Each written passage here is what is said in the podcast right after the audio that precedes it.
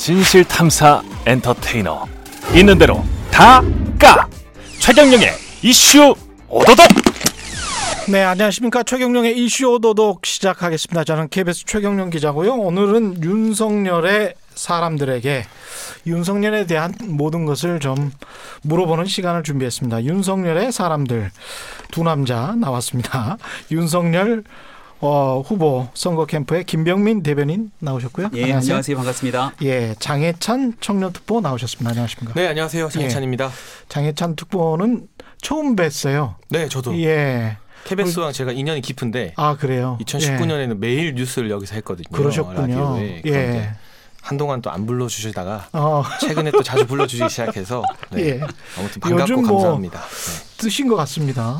네? 예, 윤석열 캠프로 가셔가지고 찾는 분들이 더 많으시죠? 아니요, 방송은 많이 줄었습니다. 아, 그러세요? 왜냐하면 이제 예. 종편이나 보도 채널에서 음, 제가 많을 때는 일주일에 20개까지 프로그램을 했었는데 음. 어, 캠프 출신이 너무 많이 방송에 나오는 게 조금 공정하지 않다는 여론들이 있어요. 20개면 거의 이준석 대표 이준석 대표가 한뭐 급이- 17개 했다는 거 아닌가요? 급이군요. 근데 저는 예. TV만 했었기 때문에 야, 나름의 또 TV형 이 평론가라는 자부심을 가지고 열심히 활동하다가 난 TV만 했다 얼굴이 되니까 네, 캠프에 들어가서 네, 이 방송이 거의 한 반토막 이하 이렇게 아. 줄어서요. 네.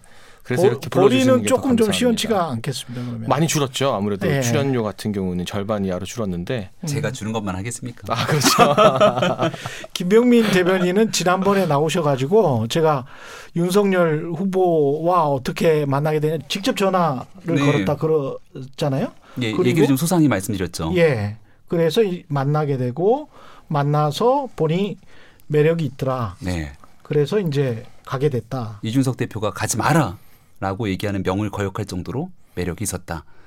가지 말라고 했었어요. 아, 이준석 대표가 최고위원이 의결을 거쳐서 아, 우리 당리 주자만 도와라라는 말은 당시 이제 밖으로 외부에 있는 후보를 돕지 말아라라고 하는 은연중의 얘기가 아니냐 이런 아. 얘기가 많았는데 그럼에도 불구하고 만나 보니까 음. 정말 가서 한번 대한민국의 미래를 한번 바꿀 수 있을 만한 사람이다라는 예. 판단이 들었기 때문에 그런 결정을 내렸다고 말씀드린 적이 있습니다. 네. 본인의 미래도 이제 바꿀 수가 있잖아요. 잘하면. 많이 바뀌겠죠. 그런 어떤 야, 탔습니다. 그런. 어떤 야망, 젊은이로서의 야망, 포부 뭐 이런 것도 있, 었을것 같고 장현찬 투표도 마찬가지 아닙니까? 그러니까 저도 네. 저는 5월달에 처음 만났는데 음. 사실 지금 윤석열 예비 후보가 만난 사람들 보면 뭐 진보 중도 보수 할 거 없이 음.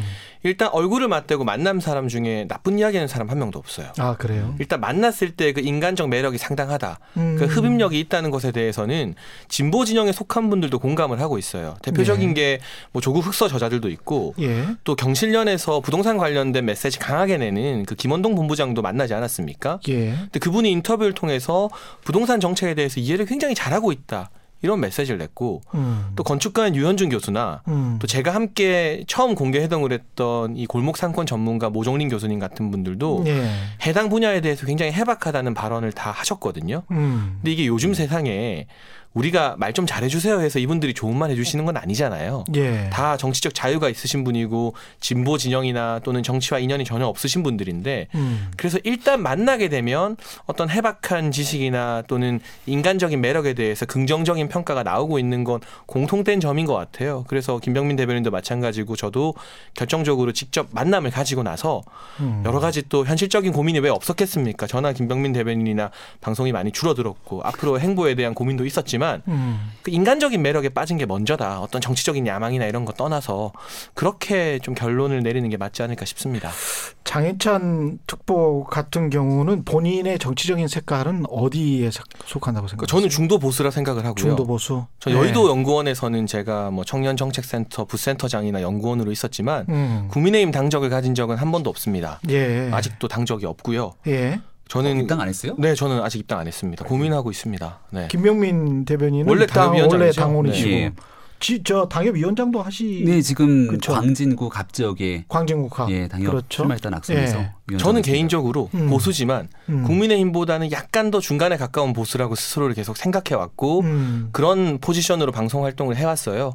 근데 그 이제 윤석열 후보는 중 더 중간 국민의힘보다 더 중간이다 이렇게 지금 판단을 하시는 거예요? 국민의힘에 들어가서 울타리를 어. 중간 쪽으로 계속 높이기 위해서 애를 쓰고 있, 쓰고 있고 어. 또 앞으로 더 많은 노력을 기울일 것이다라고 판단을 하고 있고요. 어. 저도 뭐 적절한 시점에서 이 국민의힘의 외연이 더 확장되는데 제가 보탬이 될 수 있다면 또 함께 해야지라는 생각은 하고 있습니다. 그래요. 요즘 그 나온 메시지는 그렇게 중간 같지는 않던데 그 이야기는 좀 나중에 하- 할게요. 네, 일단은 김영민 대변인이 많이 해주실 거예요. 그 이야기는. 네. 아니 왜 주- 중간이라 그래서 약간 좀 의외 의외다 이거는 그런 생각을 가졌는데 네. 일단은 뭐 두 분이 어떤 인간적인 매력을 느끼셨습니까? 이분에 관해서 후보를 얼마나 자주 봤고 어떤 뭐 같은 활동을 어- 얼마나 자주 밥을 먹었고 뭐 책- 얼마나 자주 이야기를 했고 그걸 통해서 나는 이 사람이 대통령이 정말 될 만하다 이런 측면에서 그런 말씀을 좀 해주세요. 우리 장인찬 평론가가 아무래도 음. 본지 좀 오래됐으니까 음. 얘기를 먼저 해주면 좋을 것 같은데요. 어, 네, 사실- 먼저 하고 또뭐김 최근에는 이제 하시고요. 김영인 예. 대변인이 계속 같이 많이 다니시니까 더 잘 아실 것 같은데 어, 저는 처음 만난 날 예를 들면 윤석열 후보가 말하는 생각에 대해서 제가 반대되는 의견을 굉장히 많이 냈습니다. 아, 이건 어, 좀 아닌 것 같습니다. 것? 뭐 그건 좀 아닌 것 같습니다. 예. 등등의 뭐 예. 여러 가지 현안이나 특정인에 대한 평가나 이런 부분에 대해서도 음. 사실 어 정치 그때는 이제 정치 선언하기 전이었지만 지지율이 많이 나오는 대선 주자나 거물급의 인사들은 5월이었죠. 5월. 네네 예. 대부분 자기 의견에 반하는 소리 별로 안 좋아하는 경우가 많잖아요. 아 그렇죠. 그리고 예. 주변에 쓴소리하는 사람도 점점 더 없어지기도 하고. 그렇죠. 예. 저는 그냥 그 자리 굉장히 편한 자리였기 때문에 어떤 음. 뭐 정치적인 자리가 아니었고 음. 뭐 사적으로 제가 생각하는 부분에 대해서 요즘 2030은 이렇게 생각한다. 음. 그러니까 어, 굉장히 이 호쾌하게 웃으면서 흡수력이 빠르다. 그냥 2030의 생각이 맞지 뭐. 우리도 이제 나이가 많이 들어서 잘 모르는 거야라고 인정을 하시더라고요. 음. 그런 부분에서 제가 이 상사에게 보고하는 느낌이 들었던 게 아니라 그냥 수평적으로 이 의견 교환을 느낌이 하는? 느낌이 들었다는 게 저한테는 굉장히 큰 부분이었고요. 음. 어, 사실은 이 현충일 즈음해서 예. 제가 이제 윤석열 후보에게 천안함 예비역 생존자 전후 회장을 소개해드려서 만났고 음. 또 K9 자주포 폭발 사고의 피해자 이찬호 예. 장병도 제가 소개해드려서 만났습니다. 음. 근데 그 두 분이 이 윤석열 후보를 만나고 나서 저한테 해준 이야기가 있어요. 처음에는 좀 긴장되고 위축됐다고 합니다. 왜냐하면 야권의 유력한 대선 주자였고 그때도 지지율로 음, 보면 예. 또 풍채가 워낙 크시기 때문에 예. 처음 보면 좀 위축될 수 있잖아요. 젊은 키가 사람들 입장에서. 후보가 어느 정도 되세요? 키는 그렇게 크진 않은데 예. 일단 몸무게는 이렇게 100kg 밖에서 딱? 봤을 때 예. 외형이나 이런 게 풍채가 있다 이렇게 봐- 네, 보기에 딱 키는 맞죠. 170 후반인 거 네. 같습니다. 후반이고 네. 몸무게는 100kg 정도. 지금은 좀 많이 빠졌다는 이야기를 들었는데 지금 막 그 당에서도 조금 살을 빼는 게 낫겠다 그런 이야기를 한다며요. 글쎄요, 당해. 근데 외형적으로 봤을 때는 저는 딱 좋은 것 같은데요. 아, 그분 네. 그 정도가. 음. 예. 어쨌거나 이야기를 계속해 보면 예. 풍채가 있으시기 예. 때문에 젊은 사람들이 긴장할 수밖에 없잖아요. 그렇죠. 근데 제가 후문을 들어보니까 그 이찬호 장병 같은 경우는 사고나 이런 여러 가지 기억들 때문에 좀 성격이 내성적이에요. 음. 그런데 자기도 처음에 긴장했지만 티키타카가 잘 되더라. 그래서 긴장이 빨리 풀렸다는 말을 했어요. 예. 이 티키타카란 말은 이장병이 직접 해준 단어인데 이게 젊은 사람들 사이에서 말이 안 멈추고 왔다 갔다 잘 되는 거 그걸 티키타카라고 하거든요. 그렇죠. 예. 그러니까 굉장히 이 검찰총장 출신이라 권위적일 거라는 일각의 오해가 있는데 그렇지 않고 눈높이를 좀 맞추려고 청년들과 음. 수평적으로 대화하려고 하는 부분들이 드러나고 투머치 토커라는 별칭도 있습니다 지지자들 사이에서 어, 박찬호처럼. 네 예. 말씀하시는 거 좋아하시고 듣는 것도 좋아하세요 다양한 음. 주제에 대해서 예. 그런 부분이 2030이 봤을 때 음. 아, 우리가 모셔야 될 보스가 아니라 그냥 우리 의견을 좀 편하게 이야기해도 잘 들어준다는 느낌 받았고 음. 제가 최근에 뭐 지난 일요일에 청년 정책 세미나에 윤석열 후보를 초대해서 2030 전문가들과 행사도 같이 하고 했는데 예. 그런 일련의 행사를 준비하거나 메시지를 준비하는 과정에 있어서 의견을 냈을 때 굉장히 잘 들어준다는 느낌을 많이 받습니다. 음. 이건 이래서 안 되고 저건 저래서 안 되고가 아니라 예. 젊은 사람이 의견을 내면 예를 들면 50대 참모나 기성세대 참모들 많을 거잖아요. 음. 일정 부분 반대하거나 우려를 표하는 이야기들도 분명히 있을 겁니다. 하지만 이왕이면 정말 큰 하자가 없으면 젊은 사람이 낸 의견을 좀 먼저 들려주려고 한다. 그런 부분을 저는 많이 느끼고 있습니다. 김병민 대변인도 비슷해요? 어, 뭐 전적으로 맞는 얘기를 해줬는데 예. 그 지난주 일요일에 우리 장해찬 특보가 주관했던 뭐 음. 주관까지는 아니지만 아무튼 같이 참여했던 행사가 있었어요 청년들이. 근데 제가 밖에서 이렇게 지켜보면서 후보는 이제 앉아 있고 음. 카메라는 다 그 현장을 비추고 있습니다. 근데 한 40분 정도를 청년들이 계속 얘기를 하는 거예요. 근데 예. 얘기가, 얘기가 좀 길었습니다. 세미나 정책 발표를 정책 아. 발표를 쭉 제안하니까. 음. 그럼 밖에 있는 사람들은 약간 보기에 야 이거 너무 얘기 긴 거 아니야? 음. 어찌 보면은 한 40분 정도를 일방적인 얘기를 듣는다고 하면 기존에 있었던 정치인의 행사로 특히 대권 주자 행보로 봤을 때는 뭔가 짧게 치고 빠지면서 그림 나오기보다는 진짜 내용 중심으로 들어갔던 거거든요.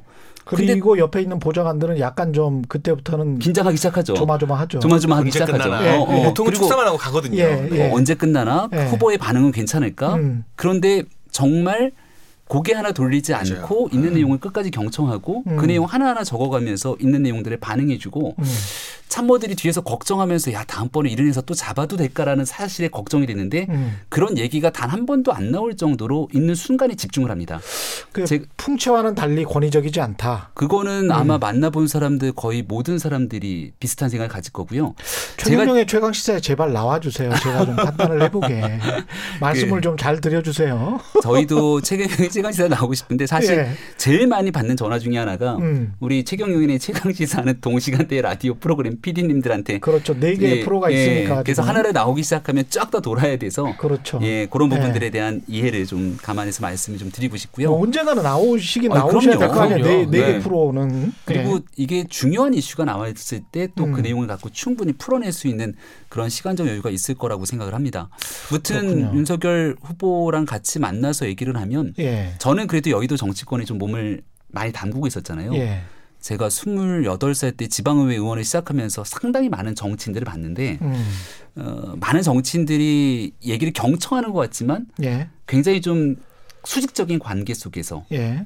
한번 얘기해봐. 음. 음, 이런 느낌들이 좀 강하게 있는 정치인들이 적지 않습니다. 음. 그리고 한 10분, 20분 정도 대화하고 나면 그 다음 그 사람 얘기를 쭉 듣기보다는 들으면서 뭔가 딴짓을 하거나 예. 예, 한 두 시간 정도를 쭉 그 사람한테 온전히 집중하는 게 쉽지가 않거든요. 예. 근데 그런 측면에서 아마 윤석열 후보는 어떤 사람을 만나든지 간에 그 자리에서 최선을 다해서 그 사람과 함께 소통하려는 노력을 한다는 게 아마 장혜찬 특보가 얘기했던 내용들과 그거 제가 일맥상통할 조금만 거라고 봅니다. 구현하면 예. 일요일에 청년 싱크탱크 제가 공동 대표로 있는 곳인데 다양한 청년들이 모여 있어요. 뭐 탈북자부터 러시아 혼혈인데 귀한 분, 뭐 음. 원자력 전문가, 스타트업 대표들.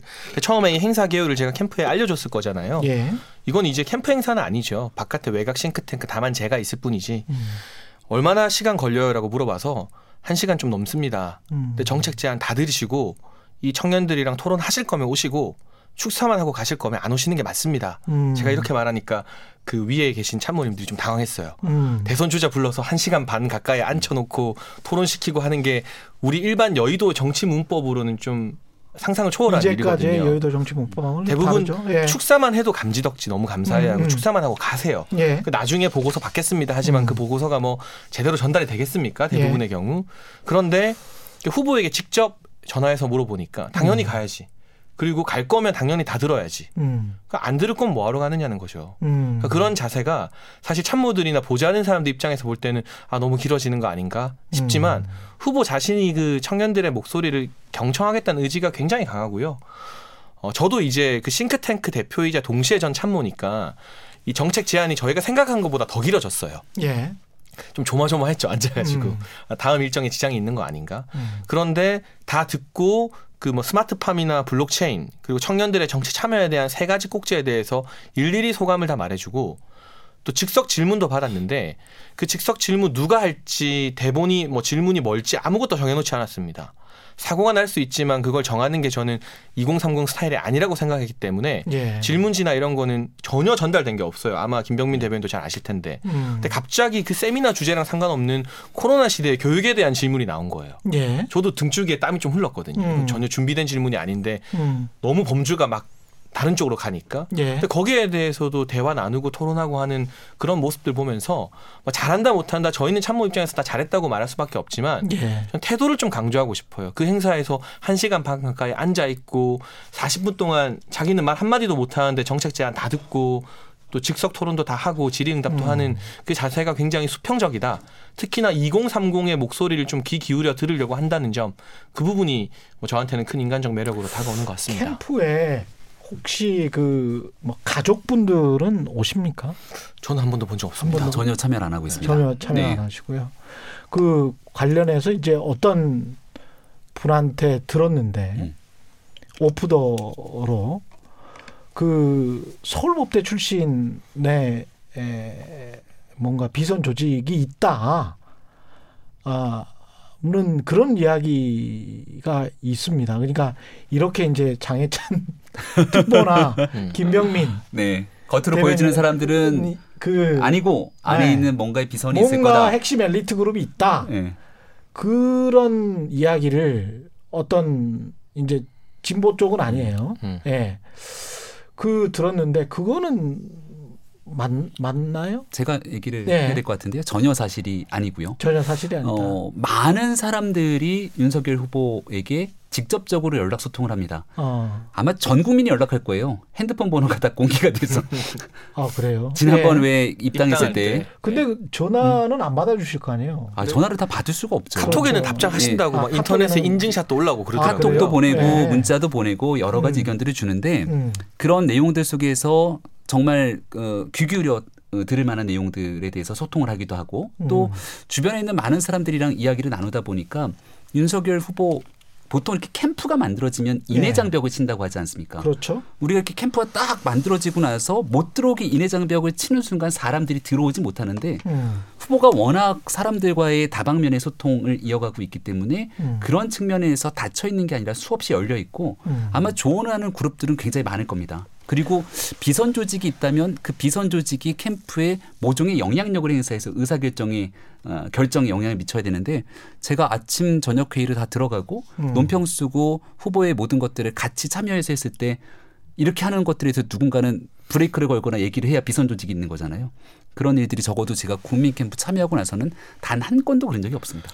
근데 소통을 잘 하신다는 그 두 분 말씀을 저는 뭐 기본적으로 인터뷰 이들의 말을 다 믿고 네. 하- 진행을 하는데 이런 거는 어떻습니까? 그 어디 YTN 영상인가요? 보니까 어떤 분이 어, 아, 좌파 매체니까 뭐 인터뷰 하지 마. 뭐 이런 게 있었잖아요. 그러니까 그분이 지지자였죠 아마 캠프 관계자가 예. 아니라 예전에 예, 그랬다가 이제 뭐 네. 뭐 한두 번 그 영상에서는 한두 번 움찔했던 음. 것 같아요. 움찔하다가 답변을 할까 말까 하다가 뭐 이렇게 그냥 나가시는 음. 모습이 끝이었는데 그런 거 같은 경우는 어떻게 보면 뭐 좌파 음. 매체니까 인터뷰 안 하는 거 아니에요? 그 부분 아니. 제가 조금 음. 답변하면 예. 사실은 음. 원래 대선 주자 후보가 되면 음. 수행팀도 엄청 많고 막 예. 경호팀도 붙는데 예.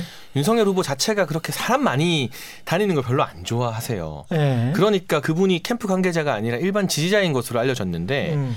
지지자가 그렇게 난입해서 뭐라고 말할 수 있을 정도로 수행팀의 규모가 되게 간촐했다는 게 하나의 그때는 핵심인 그랬었던 것 것이고 같아요. 네. 예. 그리고 어 그분이 어떤 캠프 관계자의 공식 의견이 아니고 지지자의 의견이었는데 음. 그때 어쨌든 윤 후보 입장에서는 이게 수행팀이나 뭐 이런 분들을 다 어떻게 보면 그 돌발적인 상황에서 음. 다 알지 못하는 상황에서 좀 기자분들이 길에 너무 많이 몰려들어서 거의 교통이 거의 마비되는 상황이었다고 알려지고 있거든요. 예. 그런 상황에서 어떤 그 특정 장면만 비춰진 것이지 이후에 6.29 그 이전이죠. 뭐 6.29 정치 선언이나 그 이후에 기자회견이나 백브리핑을 보게 되면 대부분 이제 뭐 부대변인이나 이런 분들이 이제 충분히 질의응답했으니까 가시죠라고 했을 때 음. 윤석열 후보가 제일 많이 하는 말이 아, 질문 좀 더 받자.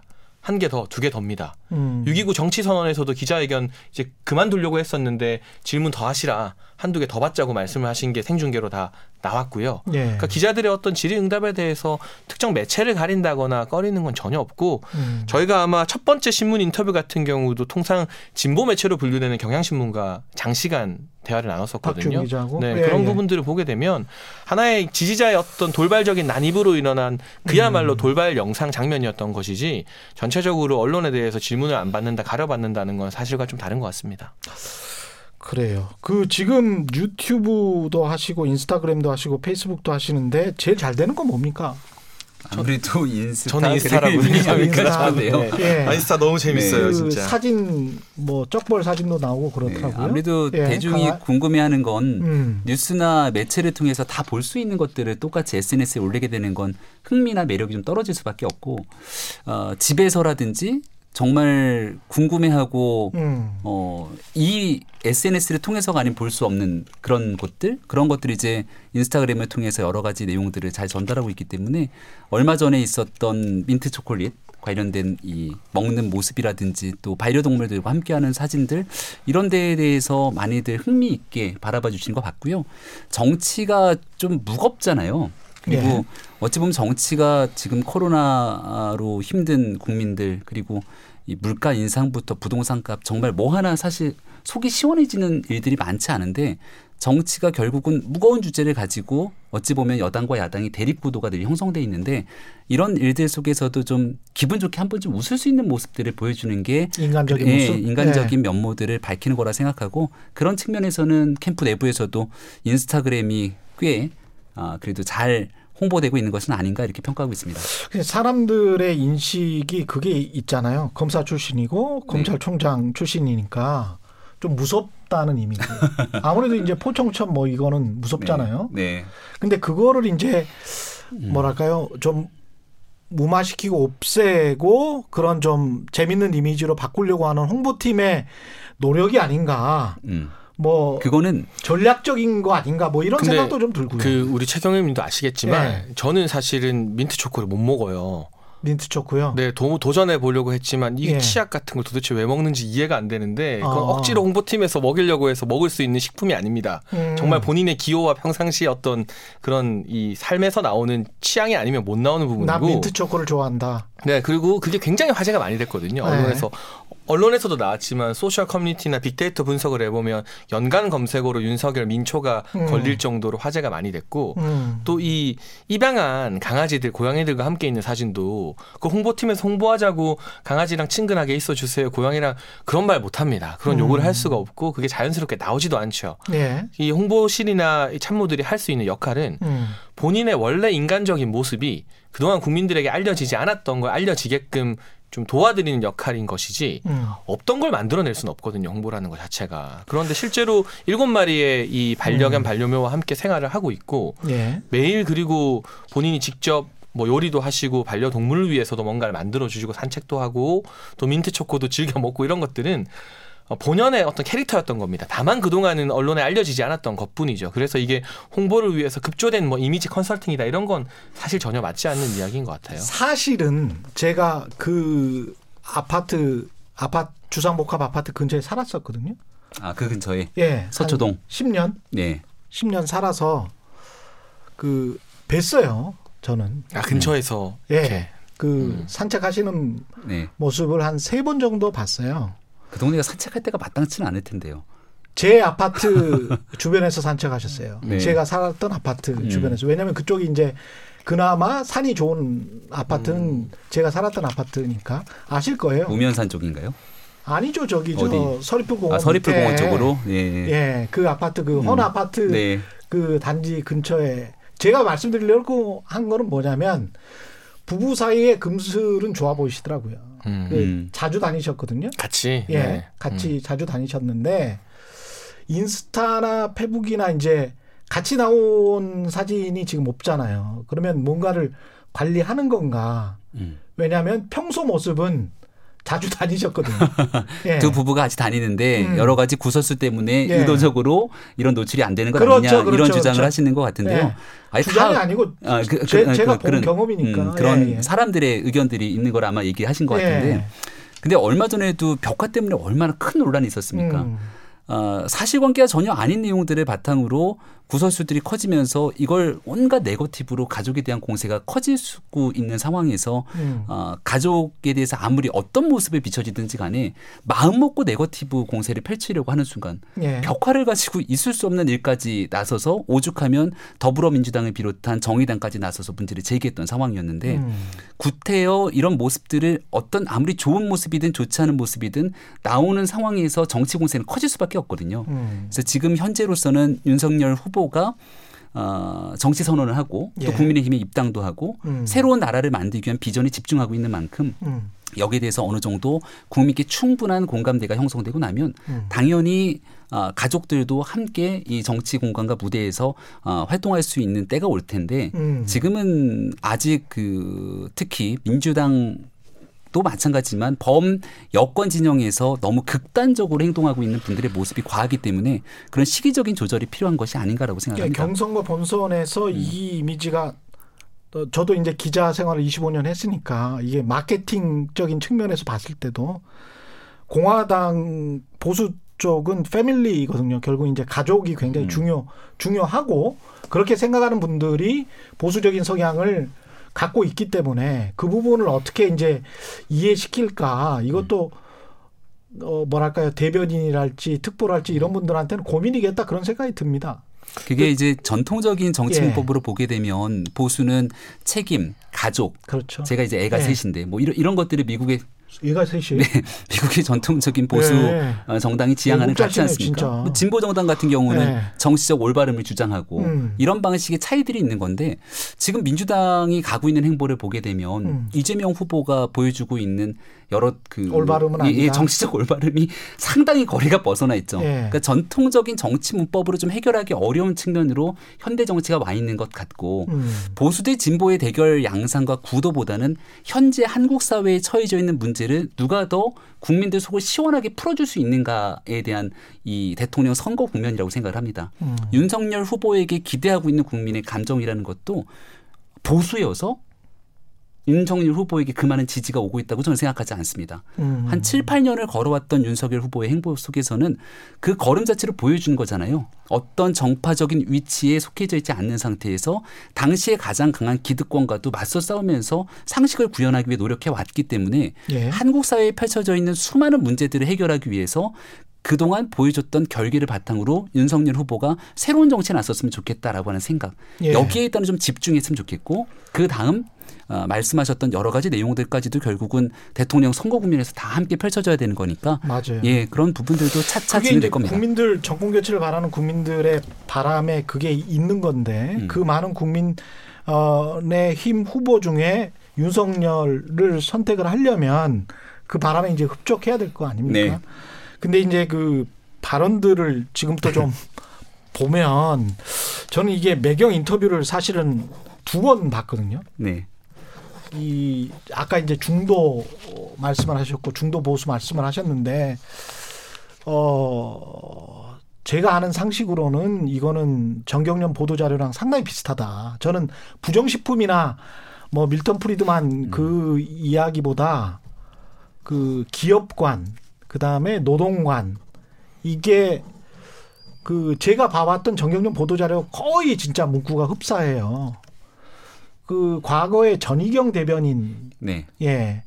내 말씀하고도 좀 비슷하고 그래서 어 아니 원래 이렇게 우파 상당히 우파적인 생각을 가지고 있는 것 같더라고요. 그러면 그 전에 중도 확장이라고 했던 건 어, 사람들에게 그냥 한번 말해본 것일 뿐이 아닌가 그런 이제 좀 걱정이 되는 거죠. 그거를 근데 저는 조금 다르게 생각하는 예. 게 중도라는 게 무엇인가, 기존의 음. 강성 보수와 차이점이 무엇인가, 결과적으로는 약자들, 사회적인 약자들이나 소외받는 분들에게 예. 얼마나 더 많이 다가갈 것인가가 방점이라고 생각을 하는데 어떻게 보면 국가가 많이 개입해서 이런저런 규제를 만들고 꼬치꼬치 모든 걸 법으로 규제하는 게 과연 약자들에게 도움이 되느냐. 아. 그 맥락에서 부정식품 이야기도 나왔던 것이고 음. 이번에 저는 이낙연 전 대표가 지옥고를 없애겠다고 공약을 발표했어요. 예. 이게 지하방, 옥탑방, 고시원을 없애겠다는 것인데 음. 예를 들면 지하와 옥탑방과 고시원을 법으로 규제해서 거기에 사람 못 살게 만들면 그게 과연 주거 약자에게 도움이 되는 것이냐? 그러면 어쩔 수 없는 경제적 형편 때문에 옥탑방 살거나 고시원 사는 분들이 다 이 방세계 아파트 살면 좋지만 음. 갑자기 이게 인류적으로 법으로 금지됐을 때 그분들 그럼 어디로 가라 할 것이냐? 음. 주거비 부담이 더 늘어나거나 또는 갈 데가 없으면 밖으로 나와야 되는 것이잖아요. 음. 그런 인류적인 규제, 법으로 모든 걸 다 금지시키는 것이 사회적 약자를 돕는 길이 아니다. 음. 그런 차원에서의 메시지이기 때문에 그 메시지에서 어떤 자유가 강조되고 음. 정부의 어떤 규제에 대해서 부정적인 시각이 드러났다 해서 그게 중도가 아니다. 강성 우파의 시각이라고 말하는 건 좀 잘못된 것 같고 기본적으로 윤석열 후보가 그런 예시를 든 것들, 음. 부정식품 예시를 든 것들도 결과적으로는 이 사회적 약자에게 무엇이 실질적인 도움이 되느냐를 이 설명하는 과정에서 예시와 비유를 드는데 아직까지는 이 정치적인 어떤 비유법이라던가 이런 부분에 있어서는 조금 더 다듬어져야 된다는 건 후보도 동의하고 저희도 동의하고 있지만 맥락의 본질을 보면 강성 우파적으로 모든 걸 자유에 맡겨놓고 방임해야 된다가 아니라 결과로 봤을 때 사회적 약자와 소외 계층에게 어떤 방식이 더 도움이 되느냐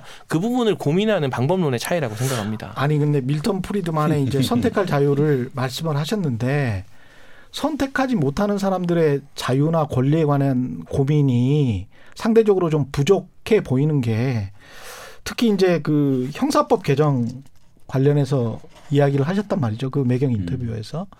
근데 그렇게 형사법을 개정해서 법인이 벌금을 내고 그 윤 후보님 워딩이 그냥 경영인 지금 현재 돈으로 그냥 떼우면 되는 그 워딩이 그렇게 돼 있어요.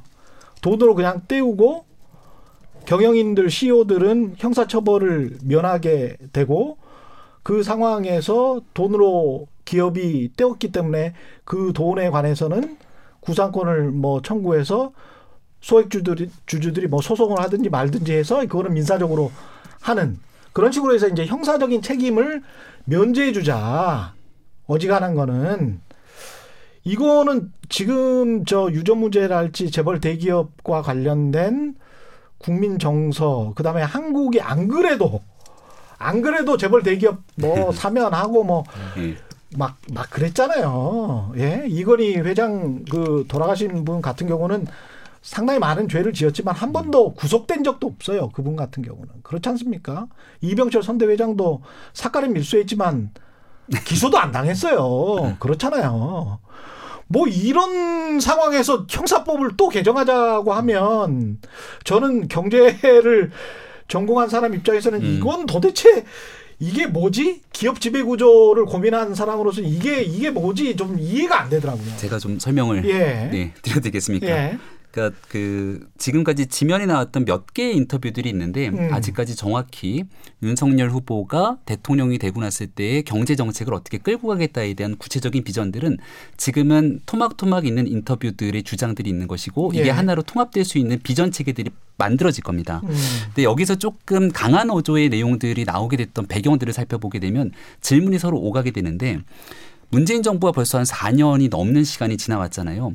어, 기회는 평등하고 과정은 공정하고 결과는 정의로운 세상을 만들겠다고 여러 가지 정책들을 많이 냈지만 그 정책들이 사실상 부동산 정책을 비롯한 많은 각종 경제 정책이 실패로 돌아갔다는 게 많은 국민들의 평가입니다. 예. 그리고 그로 인한 결국은 많은 피해들은 국민께 돌아가게 되죠.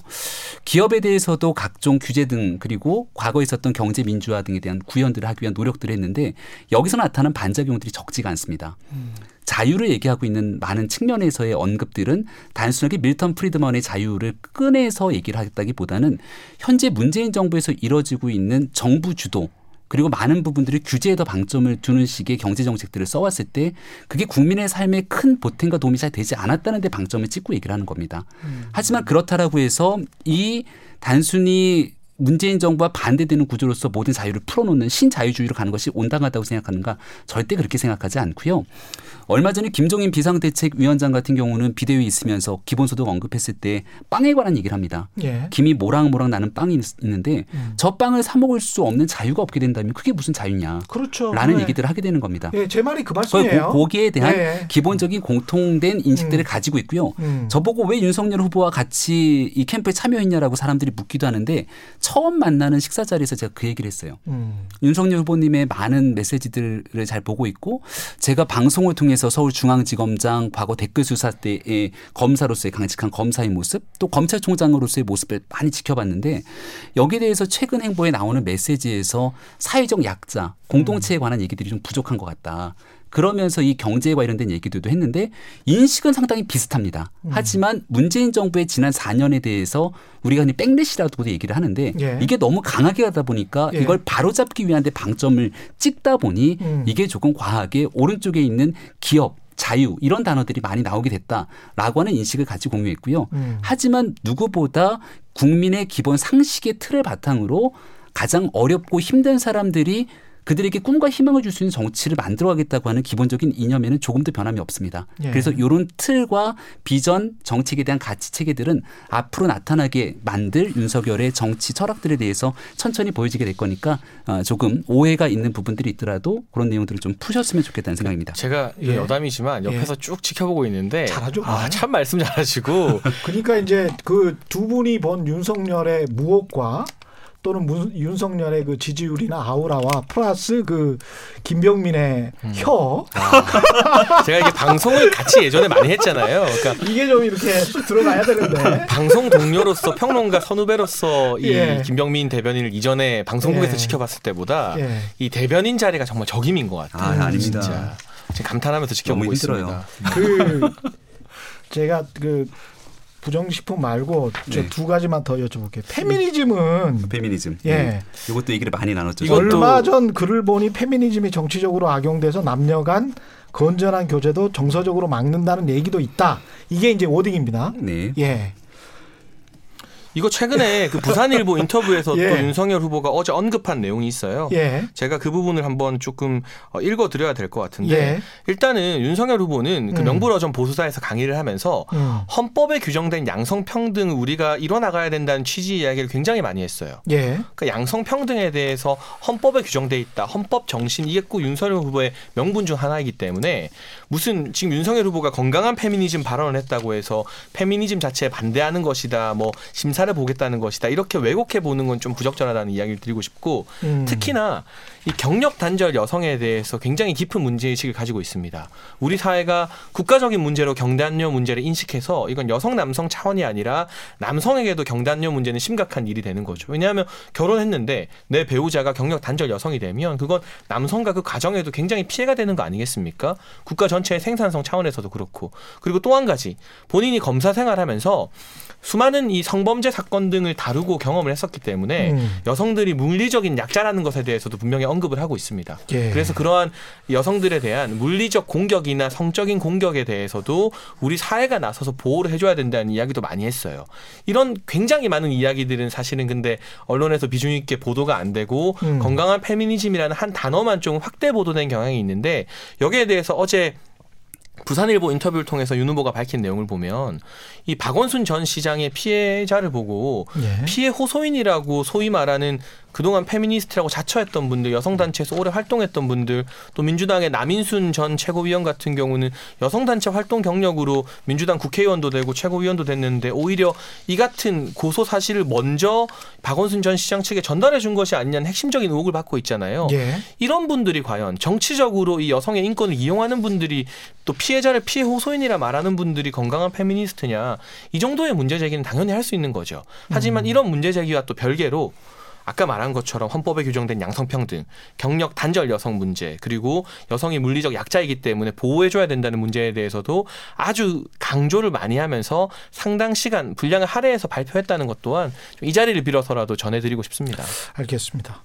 그 부산일보 말씀을 하셔서 부산일보에서 그 한 인터뷰 중에 후쿠시마 원전과 관련된 거. 네, 오늘 예. 아침부터 지금 일본에서도 후쿠시마 원전이 폭발한 것은 후쿠시마 원전이 폭발한 것은 아니다. 지진하고 해일이 있었던 피해 있어서 피해가 컸지만 원전 자체가 붕괴된 것이 아니다. 그러니까 방사능 유출은 기본적으로 안 됐다. 이건 요거는 제가 좀 설명을 드릴게요. 예. 이거는 어제 이제 예. 국제신문 부산 부산일보죠. 부산일보입니다. 예, 예, 부산일보. 두 개의 네, 인터뷰 두, 두두 신문이 매체 싫어하니까 국제신문은 언급하면 안 돼요. 부산일보 앞에서. 아 그래요? 아니, 아니 두 매체를 같이 인터뷰했거든요. 예, 예. 그러니까 시간타를 두고 두 예. 매체에 대한 인터뷰가 있었는데 예. 보통 이제 지면 인터뷰를 하게 되면 한 1시간 넘는 시간 동안 충분하게 서로 대화를 나누기 때문에 음. 여기 나와 있는 멘트를 있는 그대로 속기록처럼 내지는 않, 않는 상황이죠. 예. 그럼 거기 있는 내용 중에 함의를 꺼내서 이거를 정리한 다음에 그걸 하나의 인터뷰 내용으로 만들어서 지면에 보도를 하게 되는데 예. 부산일보 같은 경우는 그 전날 조금 내용들을 급하게 압축을 해서 음. 한네 개 정도의 꼭지를 따갖고 인터넷에 기사를 올렸던 상황인 것 같습니다. 예. 근데 내용을 보니까 전체적인 맥락에서 이게 그 후보가 얘기했던 차원의 내용들을 어, 약간의 오해가 있을 법한 내용들이 나왔기 때문에 이거에 대해서 정정을 요청했던 상황이고요. 이런 말을 안 했다. 핵심적인 내용의 설명을 하면 예. 요- 어, 원전에 대한 안정성 문제를 언급한 것 아니겠습니까? 음. 이게 그 체르노빌 사건과 그 후쿠시마 원전의 안정성은 다르다라는 얘기를 한 건데 이 원전 자체에 문제가 생겨서 방사능이 유출된 것은 아니다라는 얘기를 한 거죠. 그러니까 원전의 문, 원전에서 그 당시 지진과 해일의 자연재해가 일어났고 음. 여기에 대한 인적 대응이 제대로 미흡하지 미흡했던 상황 속에서의 방사능 유출과 심각한 사태가 일어났던 것인데 이걸 단순하게 원전의 안정성 문제에 초점을 맞춰서 그것이 방사능 유출이 일어난 것은 아니다라고 하는 취재 내용이었던 건데 이게 그 보도되는 인터넷에서는 요 자막이 이렇게 나가게 되니까 또 요거 하나만을 딱 끄집어서 문제가 있는 것 아니냐 이렇게 정치적 공세가 들어오는 것에 대해서 굉장히 안타깝게 생각하고요. 어, 인터뷰를 하고 나면 저는 저도 정치인으로 숱한 인터뷰를 해봤지만 하고 난 다음 여기에 대해서 내가 했던 발언들과 좀 맥락이 다르게 나타나는 경우들에 대한 정정 요청들은 늘 할 수 있는 상황 아닙니까? 부산일보가 약간 좀 고쳤더라고요. 예, 수정을 해버렸어요. 예, 그 내용에 예. 대해서 정정 요청을 한 상황들을 충분히 인터뷰 취지를 받아들였기 때문에 수정했던 상황이라 이게 국민들이 보시는 것처럼 무슨 방사능 유출이 없었다라고 얘기했던 점은 전혀 아니라는 그 말씀도 저는 드립니다. 원전 문제 관련해서 음. 제가 윤석열 후보 민생행보 처음 했을 때 대전에 카이스트의 이제 원자력 박사들, 또 예, 예, 한국 원자력 연구원의 2030 예. 연구원들과 만나는 자리를 직접 주재했었고 사회를 음. 봐서 이 문제에 대한 후보의 관심이 매우 깊다는 걸 잘 알고 있습니다. 음. 그리고 카이스트 가기 전날에는 서울대 주한규 교수님을 만나서 또 따로 독대하는 시간을 가졌잖아요. 예. 그러니까 주위에 원자력 관련해서 조언을 해주는 국내 최고의 전문가들이 있는 것이고요. 음. 윤석열 후보의 생각은 이런 것 같아요. 원전 문제를 우리가 과학적으로 접근해야 된다. 음. 전문가들의 의견을 들으면서 예. 그리고 에너지 복지 차원에서도 이를테면 그 카이스트에서도 이런 이야기 나왔는데 음. 원전이 일방적으로 다 줄어들면서 전기료가 올라가게 되면 음. 이 저소득층들이 가장 먼저 피해를 입게 된다. 음. 여름철에 뭐 선풍기나 이런 거 트는 데 있어서 전기료 부담, 겨울철 난방기 부담. 이게 단순히 에너지원의 문제이기도 하지만 음. 에너지 복지의 문제가 될 수도 있고요. 음. 기후 재앙에 어떻게 대처하는가. 그빌 게이츠가 쓴 기후 재앙을 피하는 방법이라는 책을 카이스트 박사 학생이 그날 선물해 드렸는데 윤 후보에게 음. 윤 후보 다 읽으셨다 하더라고요. 음. 그걸 보면 우리가 기후 재앙을 피하기 위해서 가장 시급한 과제 중 하나가 이 탄소 중심의 발전에서 벗어나는 거잖아요. 그런데 화력 발전을 하게 되면 이산화탄소라든가 이런 여러 가지 환경에 피해를 끼치는 것들이 훨씬 더 많이 나오게 됩니다. 음. 그래서 일반적인 인식과 다르게 화력이 아닌 원전 중심의 발전이 오히려 기후 재앙이나 환경 보호에도 도움이 될 수 있다는 주장도 많이 하고 있어요. 그 빌 게이츠도 지금 뭐 빌 게이츠 재단을 만들어서 환경 보호나 인류의 미래를 위해 공헌하고 있는 빌 게이츠도 그런 주장을 책으로 썼고요. 예. 그런 관점에 있어서 원전이 무조건 절대 악이 아니다. 음. 이걸 지나친 공포감으로 국민들에게 다가가게 할 것이 아니라. 예. 전문가들의 과학적인 식견을 토대로 음. 인식을 조금 바꿔나갈 필요가 있다는 취지의 생각을 가지고 있다고 이해해 주시면 좋겠습니다. 알겠습니다. 제가 두 분한테 팁을 드리면 제가 알고 있는 과학적 지식을 말씀드리면 기후 재앙과 관련해서 이게 후쿠시마 원전 같은 경우는 이 말씀이 맞아요. 지진하고 해일 때문에 이런 네. 일이 일어났잖아요. 그래서 미국에서 조사를 해본 거예요. 음. 미국 원자력 기관에서 미국은 안전한가? 해수면이 올라갔을 때. 그러니까 대부분이 이제 위험으로 된 거죠. 근데 해수면이 올라간다는 거는 지금 말한 기후 재앙과 관련이 있어요. 네.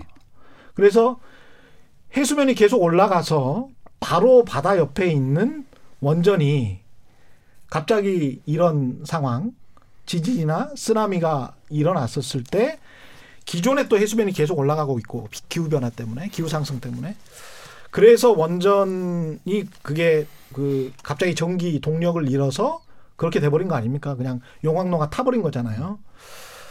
그런 상황이었기 때문에 그걸 대체할 수가 있는가라고 미국 원자력 기구에서 조사를 해보니까 다 원래 그렇게 지어졌기 때문에 해수면 바로 옆에 지어졌기 때문에 그게 굉장히 문제인 거죠. 물, 물이 들이닥쳐버리면 그래서 그런 것들은 과학적으로 좀 나중에는 입증을 하셔야 될 거다. 예, 아마도 다른 쪽에서는 말을 안 하고 있지만 지금 저는 좀 두려워요 그런 것들이. 네. 그러니까 예. 저는 이런 지적에도 동의를 하고요. 음. 또 최근에 그래서 미국이 몇 년 동안 대형 원전을 자체적으로 짓지 않다가 음. 얼마 전에 우리 두산 중공업에 대형 원전 건설을 의뢰했습니다. 예. 미국도 몇 년의 텀을 두고 다시금 대형 원전 건설에 돌입했다는 게 또 하나의 팩트인 부분이고 예. 원전에 대해서 장점도 있고 단점도 있겠죠. 그렇습니다. 근데 저희가 우려하고 예. 후보가 우려하는 건 이게 무슨 재난 영화 한번 보고 음. 그 재난 영화 상황이 뭔가 실제 현실이 될 것처럼 과도한 공포 감을 가지는 거에 대한 우려 의식이 있는 것이고 예. 이를테면 아까 빌 게이츠의 책도 그렇고 음. 세계적인 환경 운동가인 마이클 셀렌버거가 쓴 지구를 위한다는 착각을 보면 이 사람이 대표적인 이 탈원전주의자였다가 이 여러 가지 전문 자료를 접하고 아 원전이 오히려 환경에 도움이 된다고 입장을 바꾼 인물이거든요. 음. 해외에서도 그렇고 국내에서도 그렇고 이 책이 베스트셀러가 됐어요. 그러니까 국민들이 양쪽의 다른 입장을 좀 균형감 다 있게 보고 돼요. 좀이그 객관적인 판단을 내릴 수 있게 정치권이 만약에 이제 네. 소형 원자로와 방사성 폐기물을 압축해서 어떻게든 반감기를 줄일 수 있는 그 방법을 개발한다면 저도 다시 한번 생각해 볼 수 있을 것 같아요. 그러니까 기술의 문제가 좀 있으니까 요거는 좀 차치하고 네, 이런 건설적인 논의가 됐으면 좋겠다는 예. 거죠. 무조건 공포감을 예. 가지고 영화처럼 될 거다 이게 아니라는 정도의 뜻으로 이시오 도덕에 자주 받아주시면. 좋겠어요. 좋죠. 네. 재밌는데요. 네. 처음 왔다는 거예요. 예. 그 네. 국민의힘으로 간 다음에 음. 지금 상황이 그 안에 또 백전 노장들이 다 계시잖아요. 예. 특히 이제 홍준표, 유승민, 원희룡 다 이런 분들 계시는데 이게 쉽지는 않을 것 같은데 일단 그렇게 빨리 전격적으로 입당한 이유가 있을까요? 두 분은 어떻게 보십니까? 입당의 배경은 아주 음. 간단합니다. 그러니까 국민의 힘과 떨어져서 선거를 치른다는 건 상상하기 어렵죠. 음, 그러니까 같이 치르는데 입당해서 치르냐, 나중에 바깥지대에 있다가 예. 다시 국민의힘과 손을 잡고 치르느냐 여러 선택의 여지가 남았던 거지만 예. 어, 이준석 대표를 만나서 충분하게 교감대 공감대를 형성하고 난 다음 8월 경선 열차가 출발하게 되는데 예. 나중에 가서 단일화 국면으로 가게 되면 특히 정권 교체를 바라는 국민들 입장에서는 불확실성이 더 커지게 되는 거죠. 예. 어, 정권 교체를 바라는 국민들의 거의 하나 같은 뜻이라면 흩어지지 말고 아홉 가지가 달라도 한 가지의 생각이 같은 정권 교체의 마음이 있다면 음. 다 같이 하나된 모습으로 모여서 정권 교체를 했으면 좋겠다는 의지가 있기 때문에 국민의힘에 들어가서 치르는 것이 맞겠다는 생각을 한 것 같습니다. 그리고 나서 그 다음은 시기의 문제가 남아 있었던 건데요. 예. 어, 국민 캠프가 출범하고 난 다음 저도 대변인을 맡고 그리고 윤석열 후보와 같이 쭉 언론과의 관계를 맺어보면 음. 제일 먼저 물어보는 첫 번째 질문은 항상 언제 입당합니까? 그러니까 음. 어떤 나라를 만들겠습니까? 보다 더 먼저 물어보고 계속 뒤따르는 질문들이 언제 입당합니까? 여부였거든요. 예. 그러니까 이 얘기가 한 앞으로도 열흘 한 달 기간 동안 계속 더 이슈가 진행되게 된다면 오히려 정권 교체를 바라면서 더 새로운 대한민국의 비전을 꿈꾸는 국민들 입장에서는 소모적인 논쟁으로 치닫는 것이 아닌가라는 생각을 했던 것 같고 입당을 참- 할 거면 예. 그래서 이런. 불확실성을 줄이고 음. 빨리 들어가는 게 좋겠다고 판단한 거죠. 오늘 이준석 대표랑 최경영의 최강 시사에서 아, 여기 인터- 나왔나요? 예, 이 인터뷰를 했었어요. 근데 그런 말씀을 하시더라고요. 그러니까 국민의 당에서도 이제 끌어당겼었다는 거지 누구를요? 윤석열을. 그거를 자기가 본인이 알고 있다. 예? 그런 이야기를 했었습니다.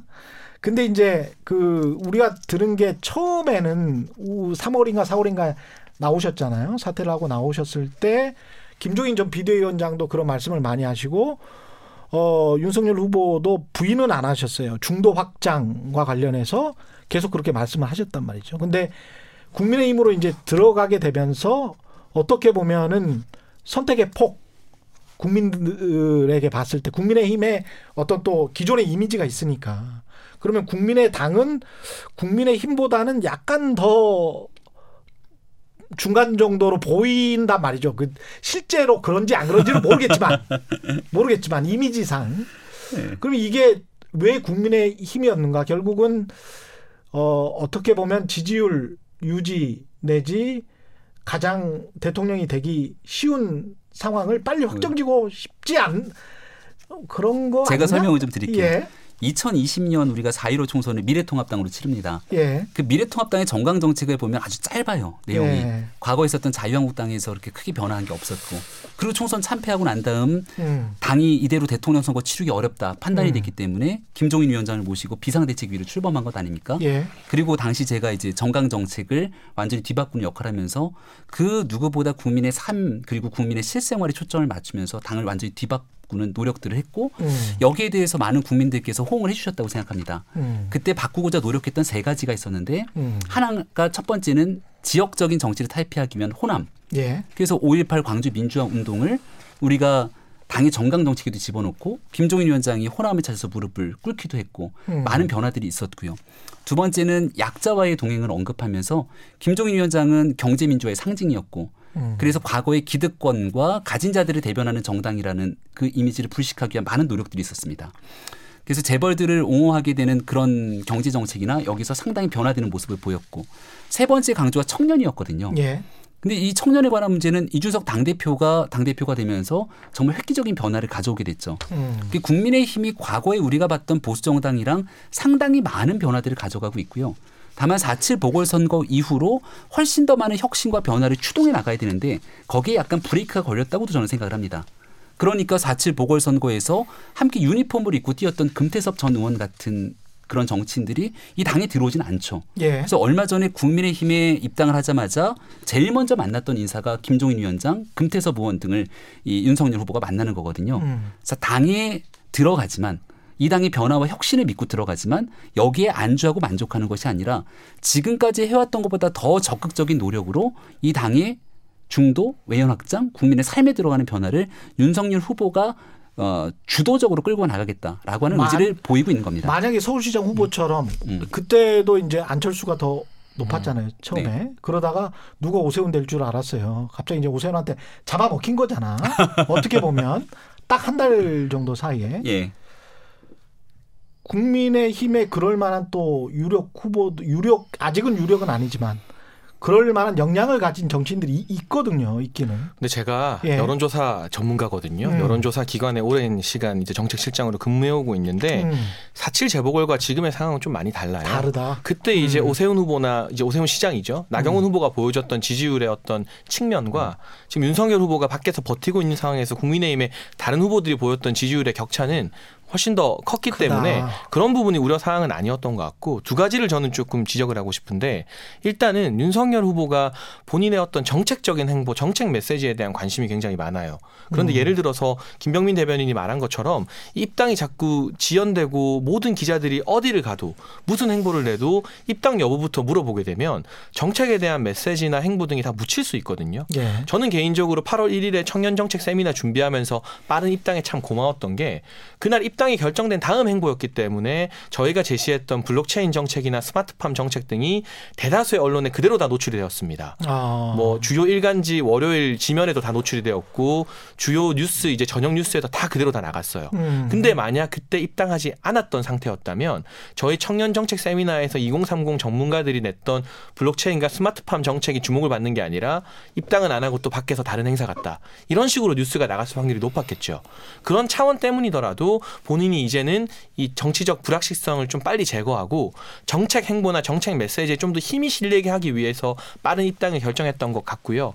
지지율 추이로 봐도 입당하기 이전에 하락세였던 지지율이 멈추고 반등 국면으로 돌아서는 시점이었습니다. 음. 그주 수요일에 발표된 여러 여론조사를 예, 보면 예, 예. 그래서 사실은 사실은 여론조사만 기계적으로 분석했을 때를 보면 음. 조금 더 반등을 한 다음에 들어가도 되는 부분 정치 공학적으로는 그런 부분들이 있어요. 계속 떨어질 때 들어간 게 아니라 이제 음. 예. 바닥을 찍고 반등하는 국면이었으니까. 음. 그래서 이 입당의 어떤 의미가 지지율이 떨어지는 국면에서 마지못해 어쩔 수 없이 밀려 들어갔다고 하는 건 여론조사 추이를 제대로 분석하지 못한 결과다라고 말을 하고 싶고 바닥은 찍었습니까? 저는 하- 견고한 하방 지지선을 확인하고 난 다음에 경과 반등 하방 지지선을 네. 확인했다. 반등 국면에 들어섰을 때 들어갔다고 보고 마지막으로 음. 중도 확장 행보를 하려고 하는데 바깥에 있다 보니까 음. 중도적인 메시지나 이 진보적인 인사들을 만나게 되면 전통 보수층이나 국민의힘 지지층이 불안해하는 거예요. 어 이러다 음. 제3지대 가는 거 아니야? 그래서 그분들을 안심시키기 위해서 또 약간의 이 보수적인 행보를 보이면 중도층에서는 어 또 너무 보수적으로 가는 거 아닌가? 아, 차라리 결과적으로- 어. 결과적으로 확실하게 중도 외연 확장을 하기 위해서 는 입장에서는 음. 국민의힘에 들어가서 이 전통 국민의힘의 지지층이나 전통 보수 지지자들을 확실하게 안심시키고 음. 이제 안심하셨죠? 저는 이 외연을 더 넓히기 위해서 중원으로 나가겠습니다. 음. 오히려 중도 확장 행보를 하고 김종인 위원장이나 금태섭 전 의원 만나는데 부담이 더 없어졌어요. 그래서 음. 앞으로는 정책 행보나 메시징을 통해서도 또 사람을 만나는 그런 인물과의 미팅을 통해서도 보다 본격적인 중도 행보를 더 편하게 할 수 있는 그런 배경이 될 수 있을 것 같다는 점에서 입당을 보수화가 아닌 더 넓은 중원 확장을 위한 교두보 확보로 저는 이 국민의힘 입당을 평가하고 싶습니다. 제 목이 달아날까봐 빨리 들어갔죠. 주변에 있는 사람들 자르겠다고 하니까. 국민의힘에 지금 네, 이렇게 열심히 포장을 했는데 그걸 그렇게 제명으로 국민의힘의 지금 가장 큰 라이벌 그 떠오른다면 2위로 떠오른다면 누가 떠오를 것 같고 누가 가장 경쟁자다 이렇게 보세요 캠프에서는 열세 윤석열 후보를 빼고 12분 후보가 있는데 다 음. 경쟁력이 있으신 분들이고요. 아, 이런 하나만한 얘기를 예. 기대하진 않으셨을 예. 거니까. 한 명씩 제- 꼽아볼까요? 저희 네. 서로 사전에 의논한 게 없습니다. 참고로 어. 이거. 한 명만 먼- 딱 뽑아봐요. 한 명만 저는 원희룡 지사. 한 명이 네.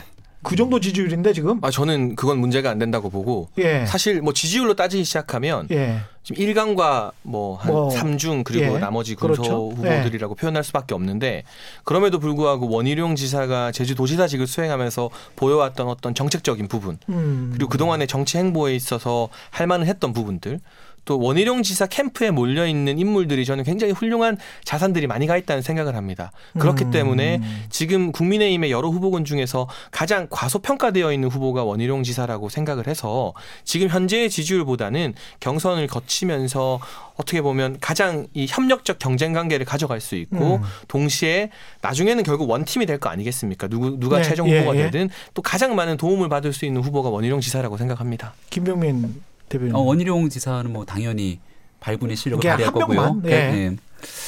우리가 이제 열 13분에서 예. 8강 그리고 그렇죠. 4강으로 들어가잖아요. 저는 유승민 후보를 유승민. 꼽습니다. 예. 아. 그러니까 이미 한 번 대통령 선거를 치러봤던 경험이 있고요. 그리고 당내에서 유승민 후보를 그래도 대통령을 만들겠다는 사람들이 그렇게 숫자적으로 많지는 않은데 어 그 숫자가 중요한 게 아니라 모여 있는 사람들의 에너지가 중요하잖아요. 직책은 중요해요? 어떤 직책이요? 직책. 그 유승민을 대통령으로 만들겠다는 사람들의 직책 뭐 예. 국회의원들이 얼마나 모여 있는가 아니 그러니까 높은 사람이 혹시 있어요? 거기에? 그렇게는 잘 모르겠는데 그걸 눈치를 못 예. 그렇게는 모르겠는데 예. 그 사람들의 에너지가 다른 후보들 캠프보다 조금 더 높은 것 같아요. 음. 그래서 되게 한번 열성적이죠. 소수지만 음. 아주 그냥 확 뭉쳐서 올수 있는 힘들이 아직 남아 있다고 보고요. 예. 또 워낙 토론을 잘 하시고 예. 그 정책에 관련돼서 준비됐던 측면들이 많기 때문에 음. 실제 선거 국면에 들어가고 나면 굉장히 흥미진진한 경선이 될 것 같다고 생각합니다. 그래서 그런 부분들에게 어, 그런 부분들에 어, 맞서서 어, 훨씬 더 많은 음. 정책 비전들을 가지고 국민께 보여주면서 경선이 이루어지게 되면 저는 국민의힘 경선 꽤 재밌을 거라고 봅니다. 민주당 음, 쪽 사람들 중에 한 명은 어- 이런 이야기를 하더라고요. 윤석열을 원한다. 본선에서.